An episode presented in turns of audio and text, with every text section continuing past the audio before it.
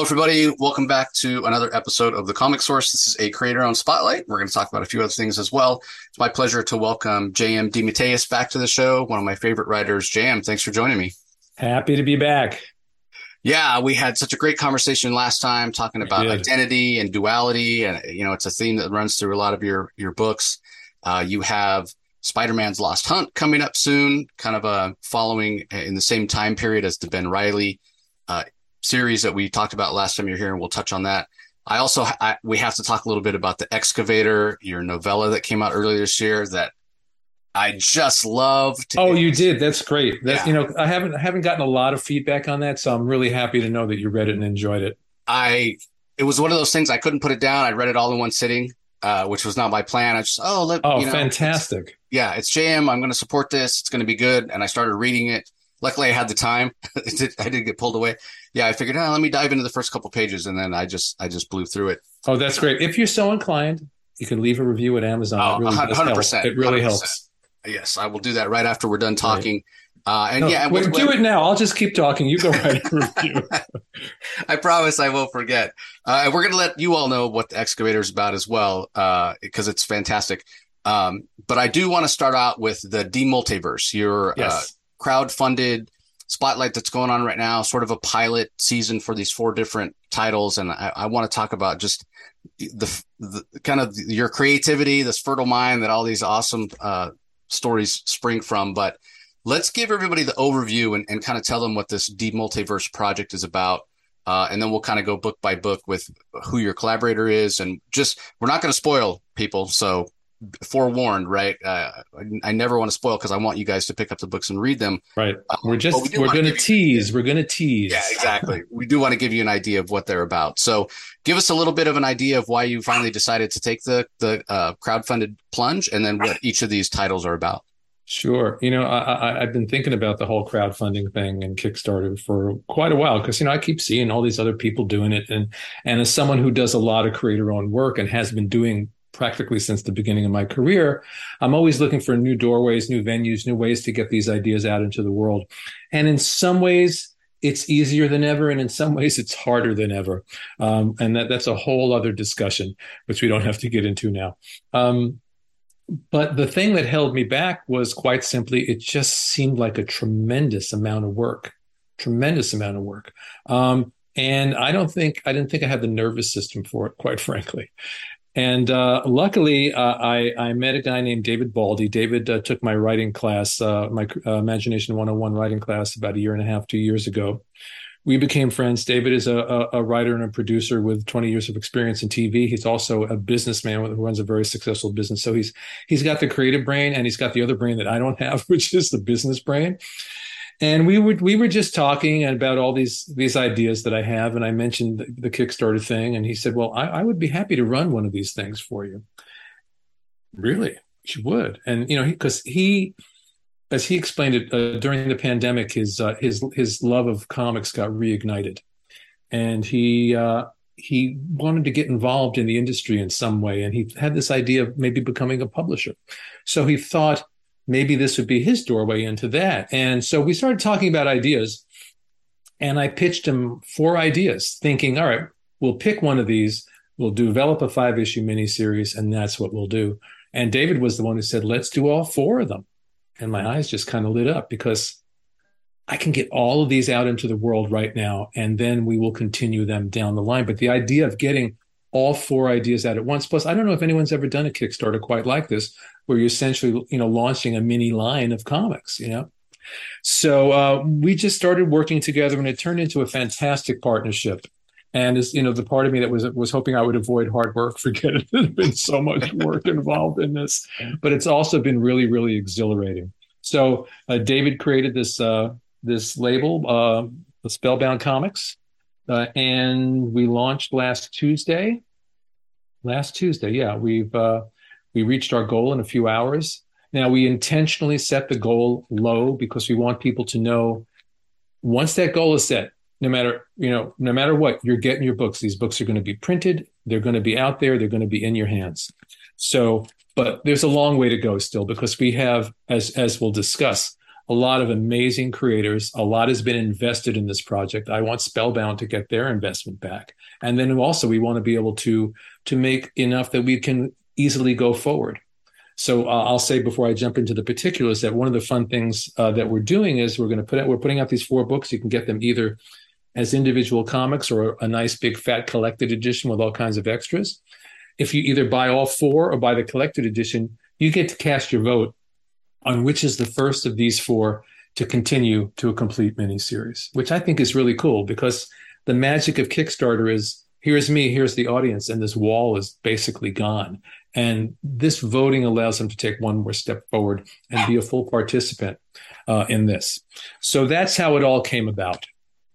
Yeah, and uh, something you mentioned there about kind of wanting to, I, I don't think necessarily av- avoid the hard work. Uh, but the thing is, we, you know, as a fan and you yourself as a creator, you, I want you to spend your time actually creating, not right boxing up books and shipping stuff and handling damages and, and that sort of thing. And yes, um, and, and so I, I, think that's what you mean. Just to clarify, you know, it's not that you're afraid of, of hard work. It's just we want your efforts to go where they need to go. So yeah. fantastic that you have this partner to kind of take over the the logistical side. Right, and it's so funny because this week I noticed that actually doing my writing work has been like a vacation. you know, it's like I'm going to go write the Lost Hunt for a few hours now, and then oh, it's like it became very writing became so meditative because I could step away from this. Because one of the one of the interesting things about doing this is you have to really promote it constantly. Right. Because if you're promoting on social media, as I've learned over the years, just because I, I said something at one o'clock doesn't mean that at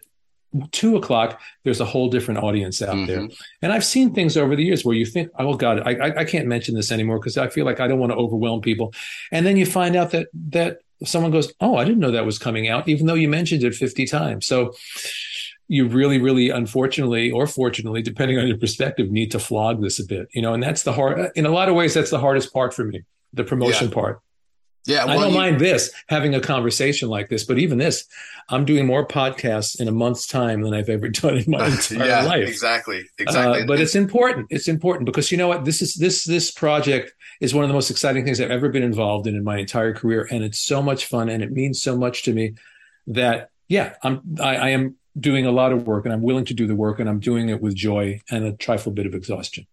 Well, I'm sure I feel sort of similar to David Baldi in that uh, I just want more DeMatteis, uh, you know, work out there in the world. So this is the way to do that. And the other thing you mentioned, removing the barrier between the fans.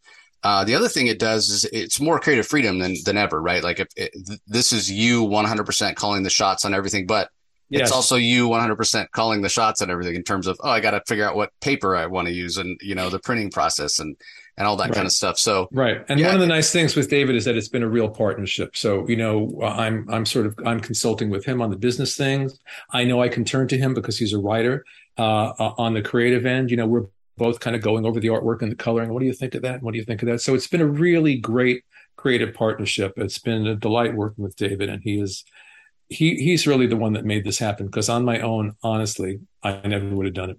Yeah, it is. It. it is a tremendous investment in time, and I'm glad that you mentioned you guys sort of uh, purposely set the goal low so this you know this work will be out there in the world. But to your other point about uh, we need to keep going here, there are stretch goals, and there's also if these need to continue, there's no reason why we can't hit you know say a hundred thousand, and then you're that much further along Exactly. Toward the next one and the next right. one. Yeah. Right. Yeah. Exactly. Yeah. Because all of these stories, as we'll discuss, they're all really big stories. And and uh, the delight and the frustration. The delight is that I'm getting this out into the world. Here's here's chapter one. Here I will establish what this is about for you. You'll get a sense of what it is and where it's going. But in my head, I know where this is going, and what's what the story that's this narrow. I know is going to be this big as we continue and as we introduce more characters and more concepts. And so uh, I, I truly hope that this is a huge success so we can continue them all. Yeah, it is the kind of the number one thing I hear from comic fans and comic readers about why they don't do Kickstarter. Well, it's just it's so so long sometimes in between issues or before you get the whole story and I always have to explain to them that this isn't, I mean, Marvel and DC, the kind of the, when people think of comics, that's sort of what they think these days. They're now owned by these, you know, huge multinational corporations. They can afford to put out a monthly book uh, and have the logistics to put out a monthly book for a creator owned, somebody's doing, who's crowdfunding. that would be impo- that would be impossible. It just right. is. Right. You know, unless you had some magic investor that came along and just dumped a tremendous amount of money right. in your lap. And if you're out there, investor, come on down. exactly. Well, uh, we're going to get into uh, what the individual books are about okay, right now, everybody. Great. But but real quick before we do that, and I'm going to remind everybody again at the end, the best way you can help out uh, JM, the best way you can help help out David Baldy and um, Spellbound Comics is obviously to to back the Kickstarter and to let everybody know that it's out there. Put it on your social media, tell your friends, mention at your local comic shop. That being said, maybe you want to join the Kickstarter, but you just don't have the means right now, or or you decide this just isn't for you. You can still help out. You can still help out uh, those that might want to back but may not be aware of it by just sharing it on social media. Throw yes, it up on Twitter, great. throw it up on Instagram. That that's uh, you know just nearly right there, helping as much as backing it yourself. So just a reminder, as I always do with these crowdfund uh, projects, everybody just get, let's get the word out there. So anybody who you know, because like JM said, the worst thing is two weeks after it's over, going, oh, I, I would have joined, but I didn't know it was it was happening. Uh, well, here's one really good thing about that that issue is that I know some people I think are skeptical of Kickstarter in general. They just that we have a site spellboundcomics.com. You can just go there and buy the books. Oh, cool. Which is, you know, uh, which is, you know, it's going to be a, a, a smaller, much smaller amount of people because we've got the rewards and everything else going on on Kickstarter. But if for whatever reason you're not comfortable with a Kickstarter, just go to Spellbound Comics and you can buy the books there. Yeah, there you go. And you will still be able to participate and vote and do all that. Great, fantastic. Well, that that is a good point. Um, before we get into the books, is that this is fully funded, everybody. So it's not a situation where I'm going to put my money in and maybe I'm going to get it, maybe not. This, yeah, these, this is happening. And yeah, in fact, I'll stress this too. All four of the books are almost done. I mean, we are so oh, far along. By the time the Kickstarter is over at the beginning of November 10th, all the books will be finished. They're, you know, they're mostly done now. So what we really have to do after that is just get the trade paperback together. I'm going to be writing introductions to each of the stories. We're getting a forward from Tom DeFalco. We're going to have all kinds of extra art and scripts and fun things in the back. And then of course there's printing and blah, blah, blah, blah, blah, and all that stuff. So we're hoping that this will all be in everyone's hands by the spring. Fantastic. Well, we've teased you all long enough four stories. Let's hear what they're uh, what they're all about, Jay. Oh, I'm not going to tell you. Forget it. I don't want to get into it. all right. Where do you want to start? Uh, well, let's start with uh, let's start with wisdom because that's the one that has me most excited. Okay. Okay. Is, uh, is it because you're a Mandrake fan? Uh, a little bit, but more. I'm just this fan of of mixing those two genres, uh, yeah, Western and yeah. supernatural. Like, uh, I'm I'm a Stephen King fan, and The Dark Tower is is you know one of my favorite literary works ever. Um, was also I don't know if you're familiar with I, th- I think it was called oh I'm drawing a blank. I know it's not Deadwood because that's an HBO show but there was like a collectible card game Deadlands that's what it's called. Oh okay. no I'm not, same, I'm not. Yeah. It's funny that you mentioned Deadwood because the, the one liner we've been using for this is Deadwood meets the Lord of the Rings. Oh there you go. Because it is on one level it's an epic fantasy and you know um, but it's set against the backdrop of the old west. And it, it, the story really started for me uh, when I was a kid, westerns were everywhere. Mm-hmm. I, I, mm-hmm. put a picture up on Twitter the other day of myself. I think I was four, year, four years old yeah. in my cowboy outfit with my cowboy hat, riding my hobby horse. I looked online recently at, at a TV schedule from when I was about six years old, and they were I counted out now there were only three networks, about 27 westerns in prime time. Wow. Not to mention the movies, you know? Mm-hmm. Um, so westerns were sort of in my blood growing up. I, I, one of my favorite books when I was a kid was called Remember the Alamo. It was the story of the Alamo. And I used to go to the library, get that book out, read it, bring it back, wait a week, go back to the library, get the book out. I just love, I don't know what it was, you know, but that was, so that was in my blood. And then as an adult, that sort of went away. And I woke up one morning, this has got to be about 10 years ago or more and when stories come to me, they tend to come as movies in my head. Um, and I'm laying in bed, or just woke up, and there's a movie playing in my head. And I go, Ooh, that's cool. It's a Western. That's really great. Oh, Ooh, there's magic. It's a supernatural Western. You know, I didn't know. And that's the fun. I'm discovering it as I, as, as I'm watching it.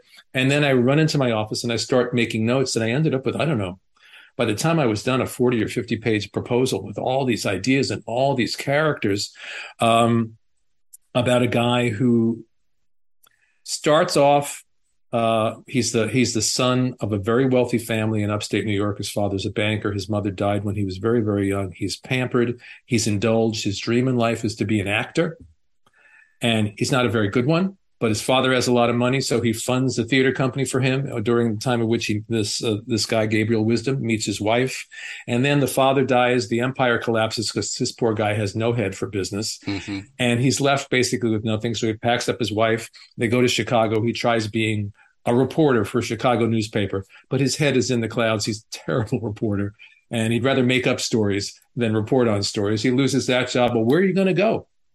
Pack up the wagon, we're going west. And he ends mm-hmm. up in this town in the west where he starts his own newspaper. And his wife takes care of the news part, and he's writing little stories for the back of that. And and they have they have a fairly a fairly good life. There are some twists and turns there, which I won't get into. But one night he goes home because the newspaper has now failed, and they're going to move on again. Time to go to California. Loaded everything up in the wagon. He heads home, and he finds that his house with his wife and his newborn daughter in it is on fire and riding out of the flames are these spectral, shadowy figures on horseback, these supernatural figures that gallop away. And um, that begins the turn for him, both in terms of his personality and his life. First, into a savage, dark gunslinger called the Fifth Horseman, who becomes one of the most feared gunslingers in the West. And eventually into a sorcerer who is tasked with stopping this great evil that is coming, not just for the West, but for the world. And of course, the abduction of his wife and daughter is part of that. So it becomes a two pronged story where he has to stop this massive, more cosmic threat, but he also wants to find, save, and redeem his wife and daughter who've been taken by these dark forces. And that's just kind of the tip of the iceberg. This is one of those stories too. I'll tell you a five issue miniseries, but there's another one after that and another one after that. And who knows, you know, given the chance, this could go on for years. Yeah, it does sound huge in scope. I love that it starts off sort of intimate, focused on him, and then you know branches out to, to something so much larger. Sounds like you could tell stories of other characters in this world. Yes, yes. In fact, yeah. it's so funny because I had another Western idea I was developing that I, a couple of years ago, and I realized I can put this together with this. So if we get a chance to continue, I'm going to bring those characters in that world together with this world and merge them. And and you know, if you're familiar with Tom Mandrake's art, and I'm sure you are, mm-hmm. um, he is a master of the supernatural. You know, very few people do supernatural comics the way that Mandrake does. So much mood, so much shadow, and humanity with all that. And he also was great at westerns. Remember, he did the Kents with the John Ostrander, mm-hmm. um, and and you know the fact that he's a master of both those forms made him perfect for this. So I was so delighted when he agreed to do it, and it's beautiful, beautiful work. Just you, will if you look on the website, you'll see some examples of that work. It's just really astonishingly good. Some of the best work I think he's ever done. And Tom's wife, Jan Duursema, is coloring the book. Taylor Esposito, a great, great letterer, is mm-hmm. lettering it. I mean, we have top-notch people across the way. Um, Dustin Nguyen, I hope you're pronouncing his last name. Very, very well-known artist is doing our alternate cover for that one, and um, it's just really, really exciting. Yeah, fantastic that you have uh, Tom on it. Here's the thing about Tom: like, if you ever, if any uh, listeners, if you've ever seen Tom Mandrake uh, work on the Spectre, right? Go go yeah. Google it if you oh go Google God. it if you haven't, right? You know, Spectre, Spirit of Vengeance, sort of character, that hard edge to him and there's always a little bit of anger with the supernatural. And it sounds like this gabriel wisdom he's he's kind of pissed off too. So again i yes he goes through quite a character turn. He goes through quite a character turn and turns into quite a, a savage character. And and uh, but that's the fun of it because as we talked about last time i like characters with a lot of duality in them. That right. that person that he was is still in there but it's been laid over with this with this with this despair and with this rage. And then he's t- ultimately tasked with this this impossible task, really. You know, I'm the guy that's got to save the world. Um, so he's a fascinating character, and then he he has a supporting cast around him that are equally fascinating. That I don't want to get into too much. Yeah, uh, well, we're going to talk about this, the next book, but one last thing on on on wisdom here. Uh, what do you think it is about uh, supernatural genre and Western genre that go together? Is it this idea that kind of thought about the the West as sort of an, an unknown and supernatural is similar, or do you think it's something else? Yeah, maybe that's it. You know, I never. That's a great question, and I never really thought about it. But it's it's it's the classic idea of the of the frontier.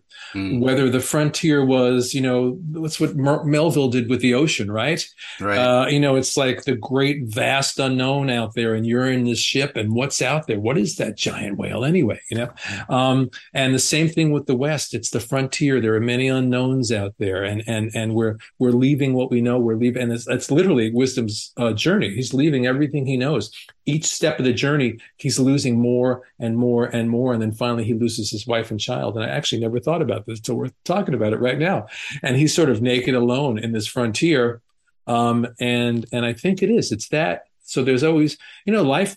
It's a great metaphor for for those those times in life when life just feels dangerous and horrifying and we're out there in the unknown and we're trying either we're forced into something we didn't want to be in or we're trying something new even when we're trying something new that we that we're positive about it's scary you know yeah. so the supernatural yeah. allows us to literalize those feelings yeah, I, humans are just so interesting to me because honestly, when you talk about the unknown, there's a fear of it. You don't want it, but then if you know everything that's coming, then you complain, ah, life's boring and complacent. You know, we're never satisfied. Yeah, humans. yeah, yeah, and and and you know, as and as as insecure humans, sometimes I had a line years ago in Moonshadow, and I will mangle it, but sometimes a comfortable misery is preferable to an unknown joy because we're scared. Yeah. Yeah, and you know what? That that's kind of one of the theme, themes of Excavator too, which you know we won't spoil, but we'll get into it a little bit. Uh, well, let's talk about God's End next, um, because it it's sort of uh, it seems to me going to be exploring another of your your interests and themes throughout your books, which is uh, spirituality. So let us know what God's End is about. Okay, it's interesting. Right off the, the bat, there's the there's the title. You said God's End, and I say God send you know and when matt smith and i were talking about it he kept saying god's end. I kept saying god send and i realized oh wow both titles both actually work. apply to this story. So um, god send is the name that's given to this select my one liner is you know kirby gods meets uh, the matrix meets philip k. Dick.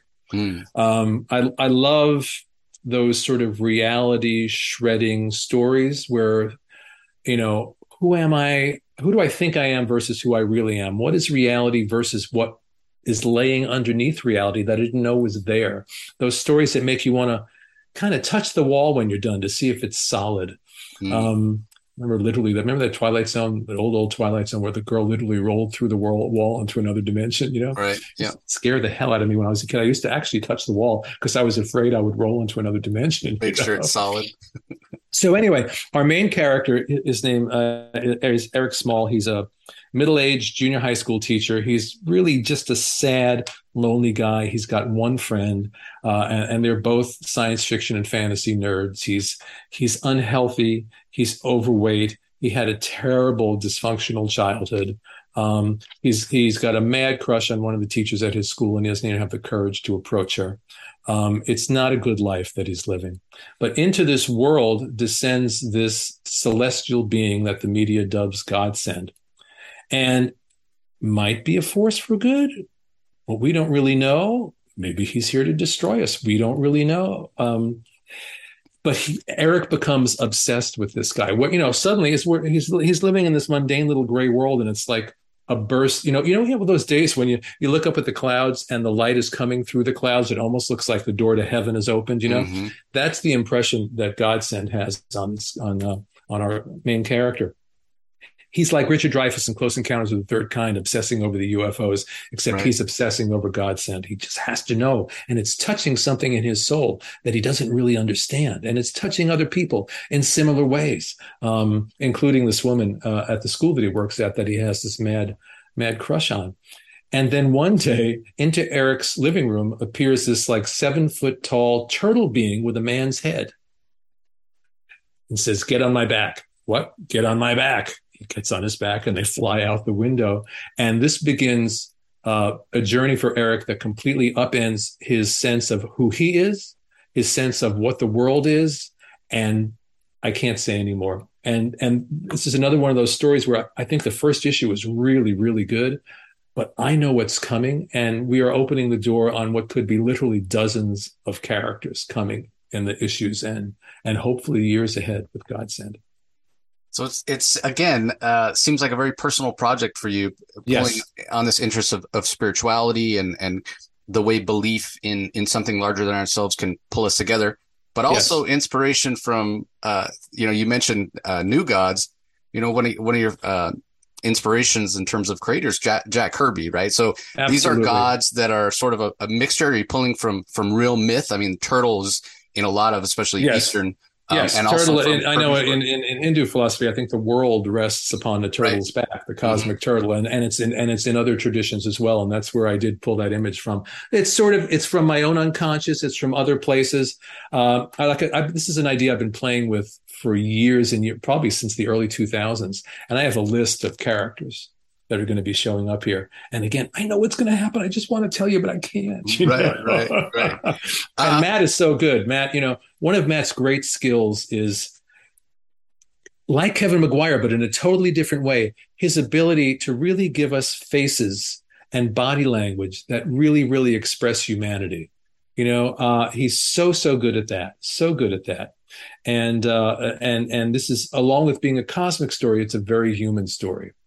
And I, I, started working on this actually at the, at the beginning of the pandemic because Matt and I thought we were just going to do it and put it out ourselves for free digitally, just for the hell of it, just mm-hmm. to have something to do. So I've written a bunch of this. I've written way beyond where the first issue ends.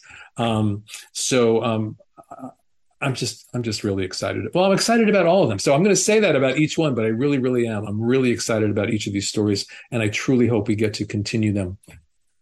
Yeah. So uh, one last thing before we move on uh, to the next title. Matthew Dow Smith, you mentioned your collaborator on this. Yes. When you were, was it tough to decide which of the gods you were going to put in the story, uh, and and talk a little bit about character design because Matthew's work has just it's not anybody else's, right? Like it's very recognizable as his work. You would never confuse it for anyone else. Yeah, I was, you know, it's funny. I was comparing him not stylistically, but I was comparing him to Ditko in that when you look at Ditko, you see Ditko and it doesn't look like anybody else. Right. You know, yep. there are a lot of people that imitate Kirby. You don't really see many people that imitate Ditko because it's so singular.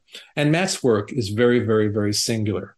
And you know, on, on, designs and things with all these, you know, you're going back and forth. You know, I I say this is what I'm seeing in my head. You know, Matt will do a design, we'll send it over, we'll talk about it. David's been in on it too. You know, oh, what if we add a little bit of this to the costume? What if we do that? You know, um, so it's it's it's a it's that's one of the the fun parts of doing this is we're building something from nothing. We're building worlds out of the air, and then we get together and we throw ideas around and and then suddenly from nothing comes something you know? It's really it's it's it's, it's that's what's the joy of the creative life is right?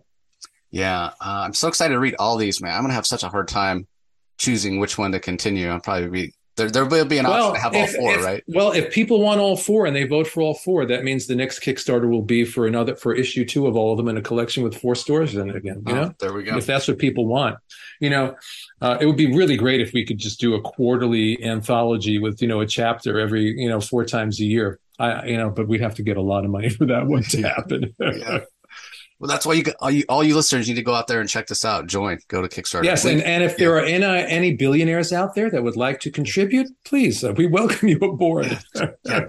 Bezos, Gates, you, know, you guys, guys, right? I, am sure Bill Gates is is is a huge fan of my work. uh, well, let's talk. Uh, and again, I, I, I got this sense of of kind of the inspiration behind it. Layla in the lands of after. I know you're a huge uh, Wizard of Oz fan. I and, am. I am. Yeah, and and I also got a little bit of a um the the the project that you did with Mike Ploog, uh, Abadazad. Abadazad, uh, yes. I got a little yeah. bit of that as well. So, uh, and yes. I, yeah, the fact you're doing it with Shawn McManus, you, you guys had that um, that quintessential Doctor Fate run with his gorgeous art. So, tell us what uh, Layla and the Lands of After is about. Yeah, Shawn Shawn is one of my all time favorite collaborators, and so that that run that we did on Doctor Fate is is even looking at the vastness of my career remains one of my favorite things that I've ever ever done. It's one of those rare occasions where I'm working on a mainstream DC character, but we had the freedom to essentially make it a creator-owned book in a way. Mm-hmm. It was like we were doing a Vertigo book before there was Vertigo. They let, it, let us have that much freedom. So Layla and Shawn, aside from being just an extraordinary artist who has kept getting better and better and better over the years, is just a wonderful guy. We loved working together on this years ago. We've done a few little stories over the years, but we started talking about Layla about 12 years ago. I, because in my mind, he was the guy to do it. And you're right to to make a connector to Abadazad because you know Abadazad was my was my opportunity to try to do comics for all ages. And when I say all ages, I don't mean kids comics. I mean like Madeleine L'Engle, you know, like uh, Harry Potter, you know, or even the Oz books. You know, when I would read the Oz books with my kids, I loved them as much as my kids did. We read through all, whatever they were, 16 of Baum's books. And just to back it up, because of my love of Wizard of Oz, you know, we talk about when I, TV when I was a kid, all the westerns. Well, there was no, uh, there were no VCRs, there were no DVDs, there was no streaming. The Wizard of Oz was on once a year. Mm-hmm. I think it was at Easter time. It, it was, was, a massive. It was a big deal. And I remember pulling the chair up near the TV and you couldn't wait. And uh, so I love that movie. Images from The Wizard of Oz have, I realize, have circled through my work consciously and unconsciously for years. You know, that certain imagery from certain stories imprint on you, like the giant head uh, of the wizard. I can look through a bunch of stories of mine and find giant heads. And I realize it's because as a kid, that head just like, what is that? You know? So one of the things though that always bugged me about that story, and it bugged me as a kid and it bugged me as an adult, is that at the end of the story they say to Dorothy, "Well, you know, oh poor Dorothy," and it's not, it's not, this is not the way it works in Baum's book. This is just in the movie. You know, she gets conked on the head, and at the end they say, "Oh, that was quite a dream you had." and as a kid, you go, "That wasn't a dream; it was real," you know. And as an adult, I was thinking about that. Well, Dorothy gets Dorothy gets smashed in the head with this with this window frame. I mean, she's like seriously hurt. She's like in a coma practically. Um, so I decided, oh, she had a near death experience, and when she went to Oz, she really went, and that was an aspect of the afterlife, and that journey was her getting back to her body. This is the whole story that I made up. I don't know if it's ever happened to you. Sometimes I'll, I'll watch a movie or read a book, and I'm not satisfied with some aspect of it. So I write my own version of it. Mm-hmm. And that evolves into a completely separate story. And that's what happened here, along with my own fascination with the afterlife. You know, I've, I've read a lot of different theories from different mystical traditions about the afterlife. I have my own ideas about it. So this was also a place for me to put all those ideas about the afterlife into one story. So our story starts in 1995 uh, uh, Layla is 13 years old. She's biking home from her best friend's house, and she's uh, zooming down this hill, and she's suddenly swept up in this ball of light, carried away, and she finds herself in a place that could be Oz or Wonderland or Neverland or Narnia or any of those wonderful places. I love all those books, and uh, and it all seems great until this cat comes trotting along, and she realizes that this is her cat, her cat that died like five years before and then along comes her grandfather, who's also dead, and they inform her that so is she. That light that enveloped her was the light of the car that ran her down. So it goes from like, oh, I'm in Oz to like, what? I'm dead? But this this 13 year old girl, she's like, just that. I'm 13. I have a whole life to live. I refuse to be dead, and I'm going to find a way to get back. So, with her grandfather, with the cat, with the help of another wonderful char- uh, character called the Not Quite Fallen Angel, and some other people that they meet along the way, it's the journey through the lands of after to find a way to get Layla back before it's too late. Or maybe it is too late. She doesn't know it yet. That's one of the questions. And um, the reason it's the lands of after is that in my concept, you know, uh, I don't know if you've ever read any of these books by these people that claim, you know, they had a near death experience and they went to the afterlife and they come back and they write a book and they tell you with with authority exactly what the afterlife is like. And my take on that is if I was an alien on another planet and I want to know what life was like on Earth, right? And I make a phone call and I get I get somebody living in the worst slum in Mumbai and they explain to him what their life is like and their struggle and their poverty and their hunger. And they live under a piece of tin uh, up next to hundreds of other pieces of tin. And oh so that's life on earth. And then you know pick somebody else picks up the phone and they get bill gates on the other end. Well i have a private jet. I have 20 houses. I have billions of dollars. At my every whim is in dough. Oh that's life on earth. Then they call you. So you know there how there are as many versions of life on earth as there are people practically and that's mm-hmm. my idea of the afterlife. When you get to the, the, the lands of after are composed of imagination. So what you project what you expect is what you get. And when people first die if you expect a christian heaven with angels and clouds and harps you'll get that. If you're full of guilt and you expect hell and devils and torture you'll create that. If your dream of the afterlife is I want to be 10 years old again, you know, playing baseball in the street with my friends that's what you'll get. And then there's so much more beyond that. So when they travel, they're not just traveling through one land; they're traveling through many lands. And I, I love that concept. That that also allows the story to get big and for us to play with a lot of different ideas and concepts. It's all about uh, perspective, and I, I I love that Layla. She doesn't have the life experience, like you said. She's so young when she passes away. So I, I like that idea of her coming of age after she's you know sort of ceased to exist in, in the real world. Uh, there's an interesting kind of hook there, right? Like, how does she gain her life experiences when she's not really alive? Not in right. the traditional sense, right? Right, exactly. But but of course, through this journey, she will have, I guess, afterlife experience. Right. right. she may end up wiser than us all. With uh, that's right. That's you know, right. Seeing so many different perspectives, so fantastic. Uh, and is this something that you and Sean have been talking about for, uh, you know, a lot yeah. of these concepts seems like they've been around for a long time. Yeah, this one, Sean and I have been talking about, like I said, for about 12 years. And we, we, you know, as what happens when you're a freelancer, you know, you develop it, you pitch it, you don't sell it. At one point we did sell it. We had contracts. There was a problem with the contract. We had to walk away. You put it away for a while, you take it out, you revise it. And then the, the, the interesting thing when you have ideas that you have for so long, it's happened to me several times I know the story inside and out. I've been working on it for 12 years. And then I sit down to write and I'm like, wait a minute. So who is Layla really? And until the moment I sit down to write, I thought I understood these characters in this world, and suddenly these things begin to reveal themselves. And the Layla that I ended up writing was not necessarily the Layla that I thought I knew before. So that's really, you know, that that that that journey of discovery for me as a writer. And the other thing I want to say about Layla, again, big story because the reason why I said it in 1995 because I have an idea in my head how this story will follow Layla to to the end of her days. Three different miniseries set at different points in her life, each one of which takes her to the lands of after. Yeah. Three different points in her afterlife, perhaps. Yes, or afterlife, depending. I we can't we can't say which it is, right? right. right exactly. Thank you. That was good. yeah.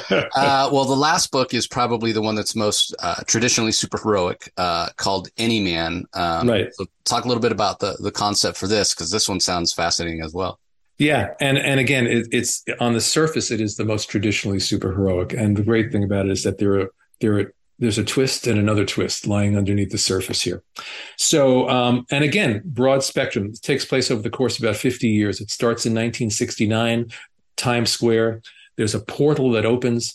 Through it comes this, you know, this costume being who has come to us from millions of years in the past from an advanced civilization. Uh, you know, one of these, you know, you, you could, you, it's, it's Atlantis, it's Krypton, whatever you want to call it. It has its own name, obviously, but the perfect world of millions of years in the past. But their arrogance, their hubris got the better of them and their whole civilization came crashing down. He's been sent into the future to what he says is the crisis point for our civilization to help us so that we do not end up the same way that his civilization did. So then for the next 50 years, any man becomes the hero. He becomes the guy, not just, you know, in one city, in one nation, but globally that people all over the world look up to, who that he inspires them. And the big problem is that this whole story that we know about any man is a total lie. This origin story is a complete fabrication. So who is he? What's his agenda? Who created him? Why is he here? That's the first mystery. And then beneath that, there's a second twist about just who any man is as well. And I don't want to give either one of those away because they're both really, really interesting. So where's the scope in, in this one? Is it talking talking once we discover those um, ideas? Is it delving into his identity, motivations? We will be going back and forth in time through those 50 years. So there's a main story taking place in the present day, which in the course of the story is like 2019, but we'll also be jumping back to 1969 and maybe 1975 and maybe 1986. So there's a broad, broad, broad scope. It reminds me a little bit of a book I did called The Life and Times of Savior 28, where we were jumping back and forth in time. I like to do that. It's that kind of Citizen Kane feeling, you know, mm-hmm. where you, you know, you have this story going on here, but you can jump back here, and that that that by jumping back there, you understand more about what's happening over here. Right. Um, so there, there's a lot to dig into and a lot to explore with any man. And it's being done, drawn by David Baldeón Um, David and I worked together on Ben Reilly Spider-Man. Uh, I became a huge, huge, huge fan of his work as a result of working with him on that. And I invited him to take play, to take part in this, and he did. And and as fantastic as his work on Ben Reilly is, he's transcended it with any man. He's just doing a, a beautiful, a beautiful job. Yeah, he is such a talented artist. He has a little more of a traditional superhero style, but the thing about David, and um, I think when I first noticed his work was when he was doing um, the series Domino with Gail Simone. Gail brings a lot of humor to his work, uh, or to her work rather. And David, he's always got, he just does those little things yes. in his line work. Yes. For humor, for humanity, for intimacy. the other, I was just going to say humor and humanity and the big action beats. He brings it all. He really brings it all. I have to mention also that um, Any Man and Layla are being colored by Arthur Hesli, who is a wonderful colorist, kind of new to the business. He's been around for a little while. I didn't know about him, and he's just he's phenomenal, just phenomenal. He's doing such beautiful work. Uh, Taylor Esposito is lettering Layla. He's lettering Any Man. Matt Smith is penciling, inking, lettering, and coloring wow. Himself. And um, so God bless him uh, for that. And as I, I, keep joking, and then he will also come to your house and do a song and a dance and uh, and cook you dinner. So he's he's really he's so easy to get along with. Yeah. So I'm going to remind you, uh, listeners, once again, even if this doesn't sound like it's for you, which I, I can't imagine. I mean, each of these stories is so different. Uh, there's got to be some one of those books that, that's for you. Uh, share it. Just share it out on social media. Let's spread the word. Um, there's a link in the show notes. You can go, everybody, and, and click there on the campaign and check it out. Uh, before we move on, because I do want to talk a little bit about Ben Reilly, that you know you, we are talking about David, um, your collaborator on that. Let's let everybody know what are some of the awards, what are some of the tiers. Like, do, do I have to get it collected? Can I just get the one that interests me? Like, uh, what's oh, available? You can, yeah, you can. You know, if you want to vote, you want to get all four of the collected edition, but you can get single issues. You can get, like I said, we have we have um, four different um, alternate covers with a beautiful cover that we put out already that people can see by J.H. Williams III, one of my all-time favorite favorite artists. Just beautiful, beautiful work. Um, Kevin Maguire is doing an alternate cover. We have a we have a mystery artist that we haven't announced yet, um, Dustin Nguyen, as we said. Um, so you can buy. You want to just buy the J.H. Williams cover? You can do that. You want to buy all four books? You can get that. There's all different packages and all different levels. Lots of rewards. You can get. I think we have one left. A 25 minute Zoom call with me or 25 minute Zoom call with Matt. There's t-shirts, there's uh, autographs, there's um, I do I have a consulting business where I work with people on their on their writing. There's uh, I think we sold out of those, but we might reintroduce them later if we hit a certain a certain point in our fundraising. So a two hour story consult where I'll read and critique your work. Um, and there are other things that are escaping me, but you know, go to go go to the Kickstarter page. You'll see it's all there, and it's uh, it's it's it's um, some fun stuff some fun stuff. Yeah, I had to get the uh, the collected edition uh, as well as the singles uh, because the covers are so fantastic. Uh, Liam Sharp's doing the. Uh, oh yeah, I forgot to mention Liam. Liam, the cover. I looked at Liam's cover. I said, Liam, I have to make a poster out of this and hang it in my office. It's it's like the DeMultiverse movie poster. It's right. just fantastic. It's really just amazing. You know, I would, I would, I would I would I would support this just for the artist. Forget the story for a minute. Just forget the story. The art between the guys that are doing the four books and the people that we've got contributing covers, it's really incredible. And you know, I, I am completely unobjective, but if I was a fan, a comic book fan, and I saw all these artists, I mean, that's one of the that's one of the reasons why David wanted to do four, because you're bringing in you know different fan bases for you know mm-hmm. my fan base the four artist fan base the fan bases for the artists that are doing the, the covers and all that and it becomes something uh, uh, new and exciting and and really fun. I think so. Um, yeah, I think I'm hyped out on that one. Okay, Are, is this the most kind of amount of different artists you've worked with at, at, one time? The most projects, and the reason I ask is because I know how much writers love to have that art coming into their inbox. Oh, right? that's that's that's the best part. That you know, I always say that when the art comes in I become like an, a nine year old laying on my living room floor reading a comic book, turning the page. You know, every page is a revelation when you're a kid reading a comic book.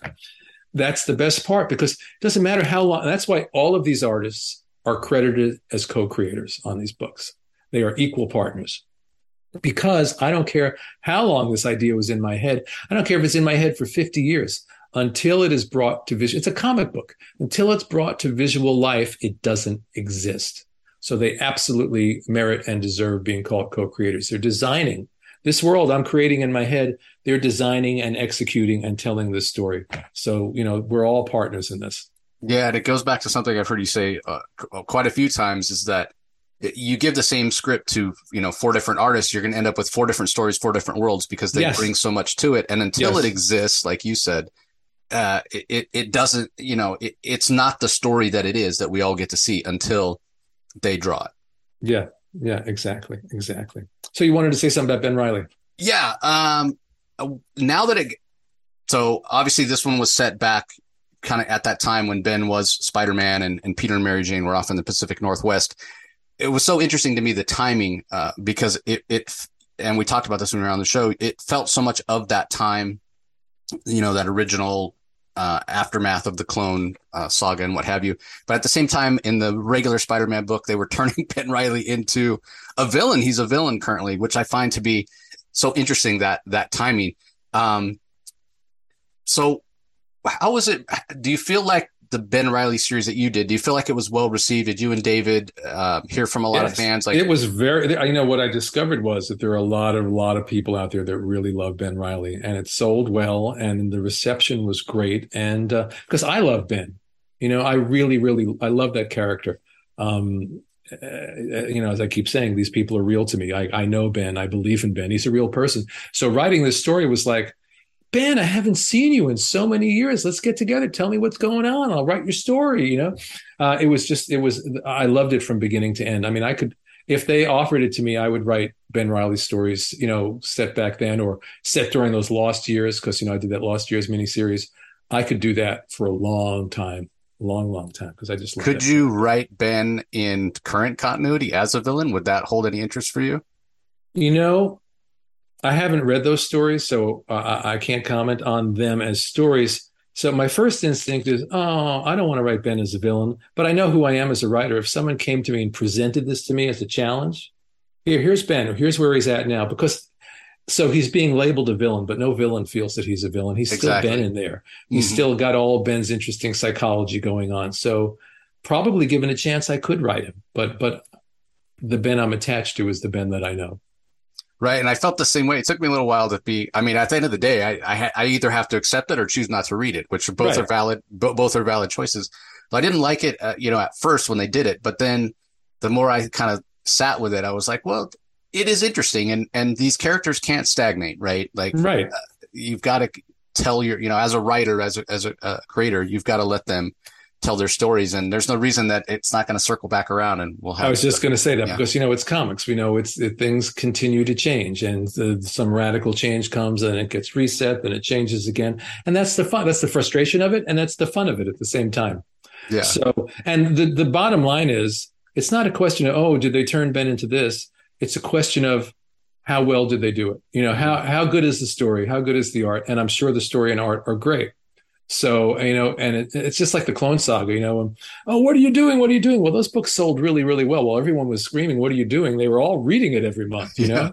Yeah. yeah so, exactly. um, it's, it's good to stir things up a little bit as long as you're delivering good stories. Yep. Exactly, exactly, and it's it that old adage, right? As creators, you give the fans what you think they need, not necessarily what they want. We don't know what we want, we right? Because want... you you can't you no no creator of anything, you know, writing, art, music, whatever. You want an audience to love the work, but you can't tailor your work to what you think is an audience expectation. Because even if you did, by the time you did it, that expectation would be something else. Well, it goes back to what we were saying earlier about this hum, you know, humanity, you know, in and of itself, we're never satisfied. If you gave us what we want, then we, we would, we still wouldn't be satisfied. We'd want something different. You know, right? There's right, no, right, there's right. no. There's so no I feel like my only my my responsibility to the audience is to give them a good story. Mm-hmm.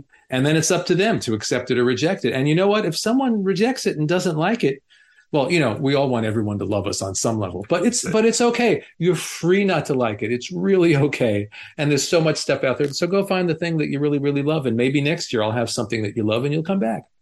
Yeah, and and, and for me, it's about subverting expectations as well, which you did with Excavator, and we'll talk about that in a minute. But we got to touch on uh, Spider-Man: Lost Hunt first because you are yes. returning again to this concept of of Peter and uh, and Sergei Kravenov, Kraven the Hunter, um, which you know one of your works that's probably most well known, you know, Kraven's Last Hunt, and I don't uh, remember that one. What was that one about? Fear, fearful symmetry. I can't. And uh, I can't place it, but I'll take your word for it. Yeah, w- was there some threads? Were there things about Kraven? because you, you know you you've gone back to Kraven and Peter at, at various times over the years. Were there still some unanswered questions, some story left to tell there for you? There actually was, which is interesting because they came to me and they and I, I thought they were going to come to me and say I didn't pitch this. They came to me and they said, "Well, you know, Ben Reilly did really really well. What we'd like you to do next is something with Peter and Mary Jane in the same time period." Okay, well, that's interesting. And we'd like Kraven to be involved in some way. And my first reaction was, been there, done that. I don't know about that.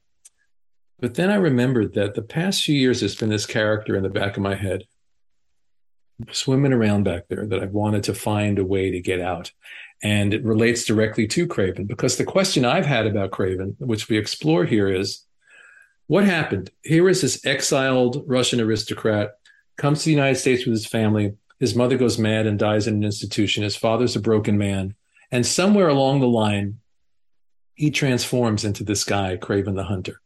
There's a piece missing. And and and the character I had in mind is pivotal to that missing piece. And so she's been, it's a woman, she's been marinating back there for a while, you know? So I started, and, and this is what happens. It happens so many times you know, it happens a lot, you know, when I work on on the animated stuff where they come to me, well, this is the next animated movie we want to do. And sometimes my first reaction is, oh, that character? And then I start to think about it and I do some digging and I dig a little bit more. And suddenly I'm completely excited and I can't wait to tell that story. And that's what happened with this. So it takes place in that time period. Peter and Mary Jane are in Portland. Uh, they are married. Mary Jane is very pregnant. The only story that really was ever told about that time period was Fabian's uh, it's called The Last Adventure or something mm-hmm. like that. And at the end of that, Peter lost all his powers. So he's not Spider Man anymore. He has no powers whatsoever.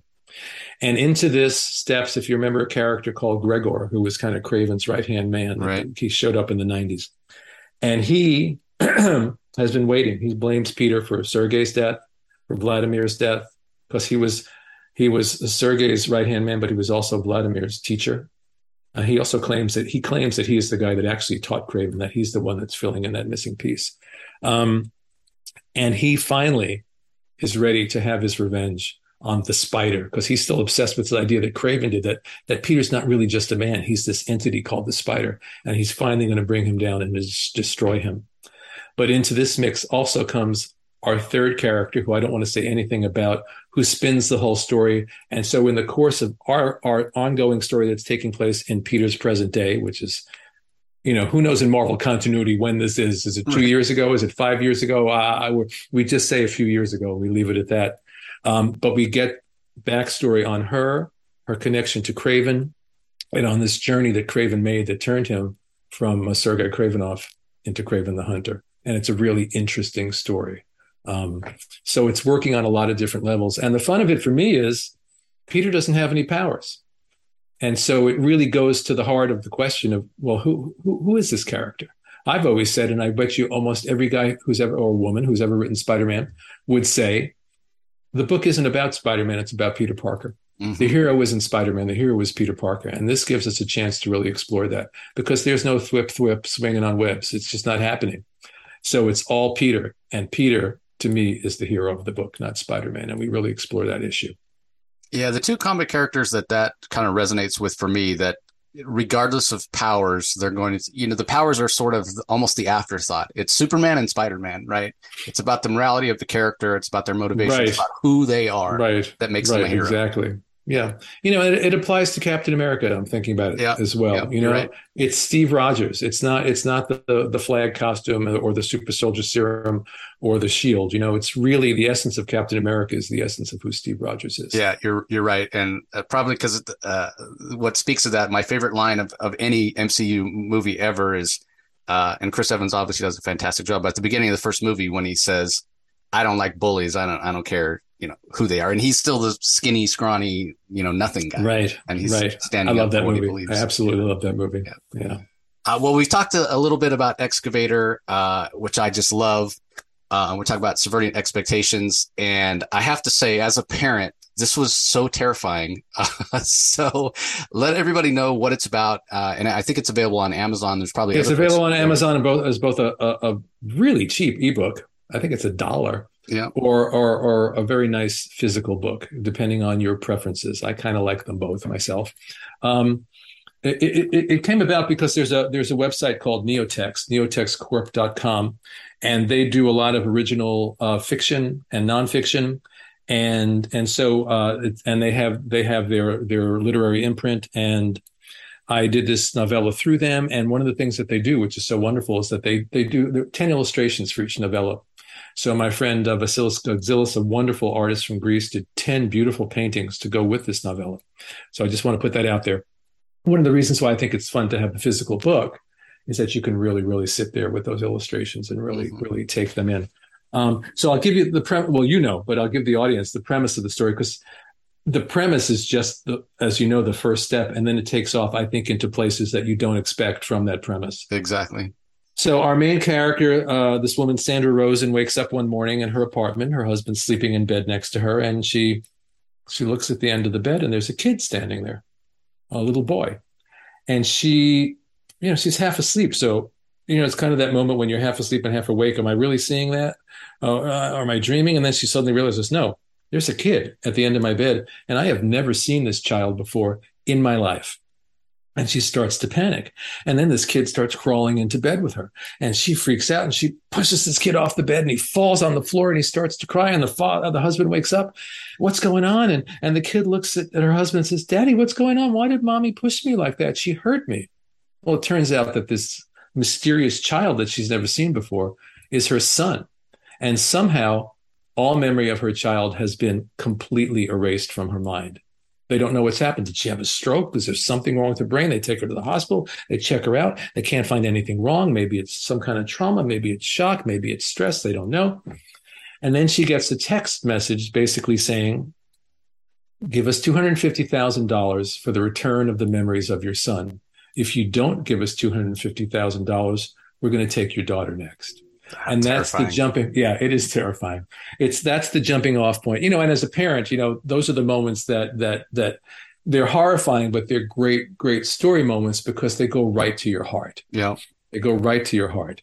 And this sends her on a journey uh, to essentially seek out the person that did this to her. It involves a couple of FBI, uh, an FBI agent and a psychic that works for the FBI, and use the phrase, you know, subvert expectations. And I think one of the things that we do in this story is we subvert a lot of expectations about what the story is, about who our heroes are, and who our bad guys are. And that's all I want to say about it. I'm a big Twilight Zone fan. I think there's a Twilight Zone element to this. Oh yeah, for sure. Um, it's it's I wouldn't call it horror. I like the phrase supernatural thriller more. Um, it's more more Sixth Sense than a horror movie. I don't think like a movie like The Sixth Sense is a horror movie. It's got supernatural, it's creepy, but it's not like in your face bleeding horror, you know? And it's very, very rooted in character and emotion. And it's a story that I'm really, really proud of. I'm so glad to know that you read it uh, and that you enjoyed it because it really means a lot to me because I haven't gotten a ton of feedback on it. So thank you. Yeah, I, again, it was it was fascinating, and it's what one of the, the best things, the, the, what the best horror does, it's about what I brought to it, right? Like my, uh, you know, my experiences as, as a parent, right? right Somebody who right. doesn't have kids yet is going to bring something else. You know, right, maybe they're going to, yeah, they're going to relate maybe more to, well, what if my parents forgot? You know what I'm saying?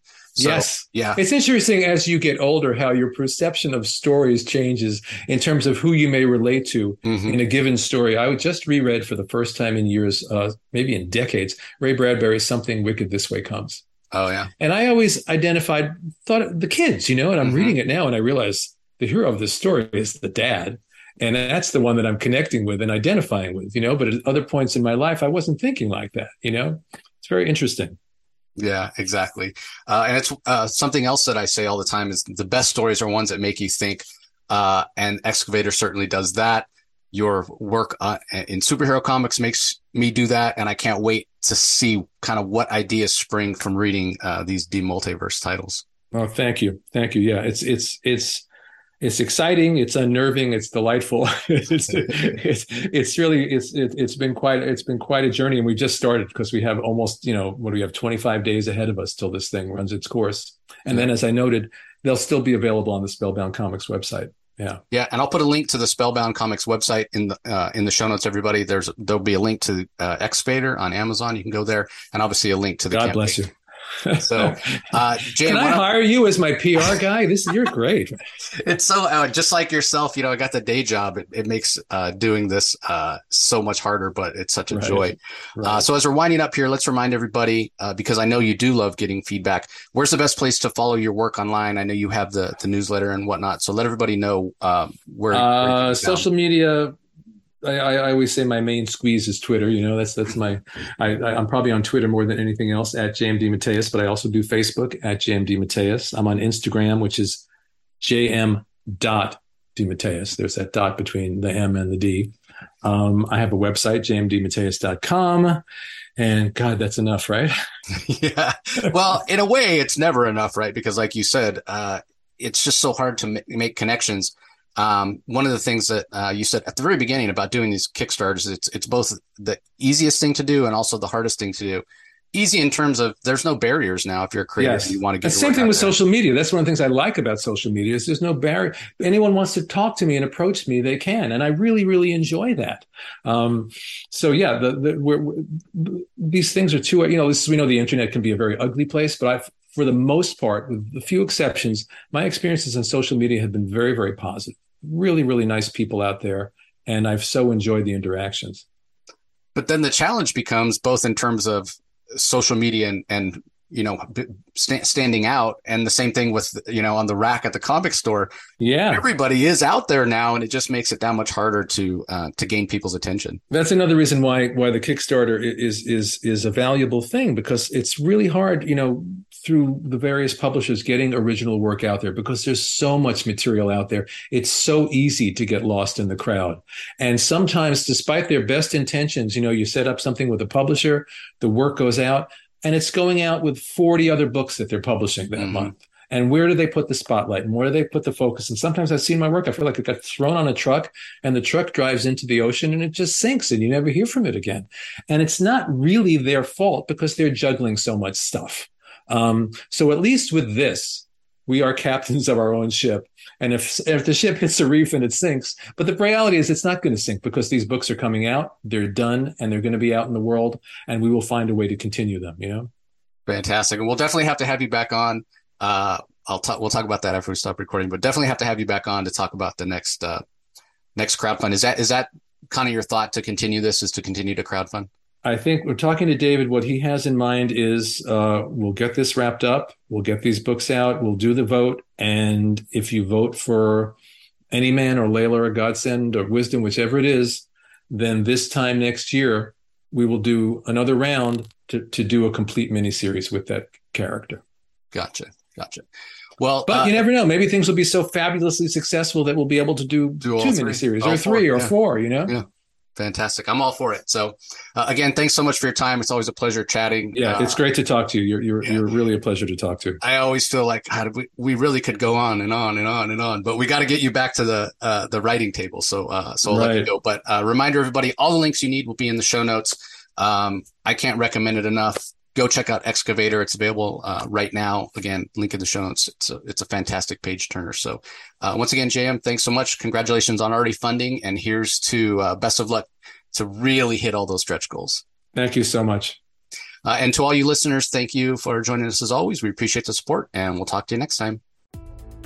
You can find the Comic Source podcast on Spotify, Apple Podcast, Stitcher, Google Play, or whichever podcasting app you prefer. Please tell all your friends about us, subscribe, and rate us.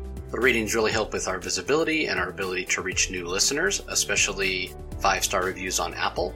Also, be sure to visit us at lrmonline.com to join the conversation, access the show notes, and discover all our other great pop culture content. If you want to email us, the email address is thecomicsourceblog at gmail.com, or you can follow us on Twitter, twitter.com forward slash the comic source. Do a search for the comic source on Facebook and Instagram to follow us on those social platforms. All three spots are great places to find out when we release new episodes as well as follow all our convention coverage. So, once again, we want to thank everyone for listening, and we'll talk to you next time.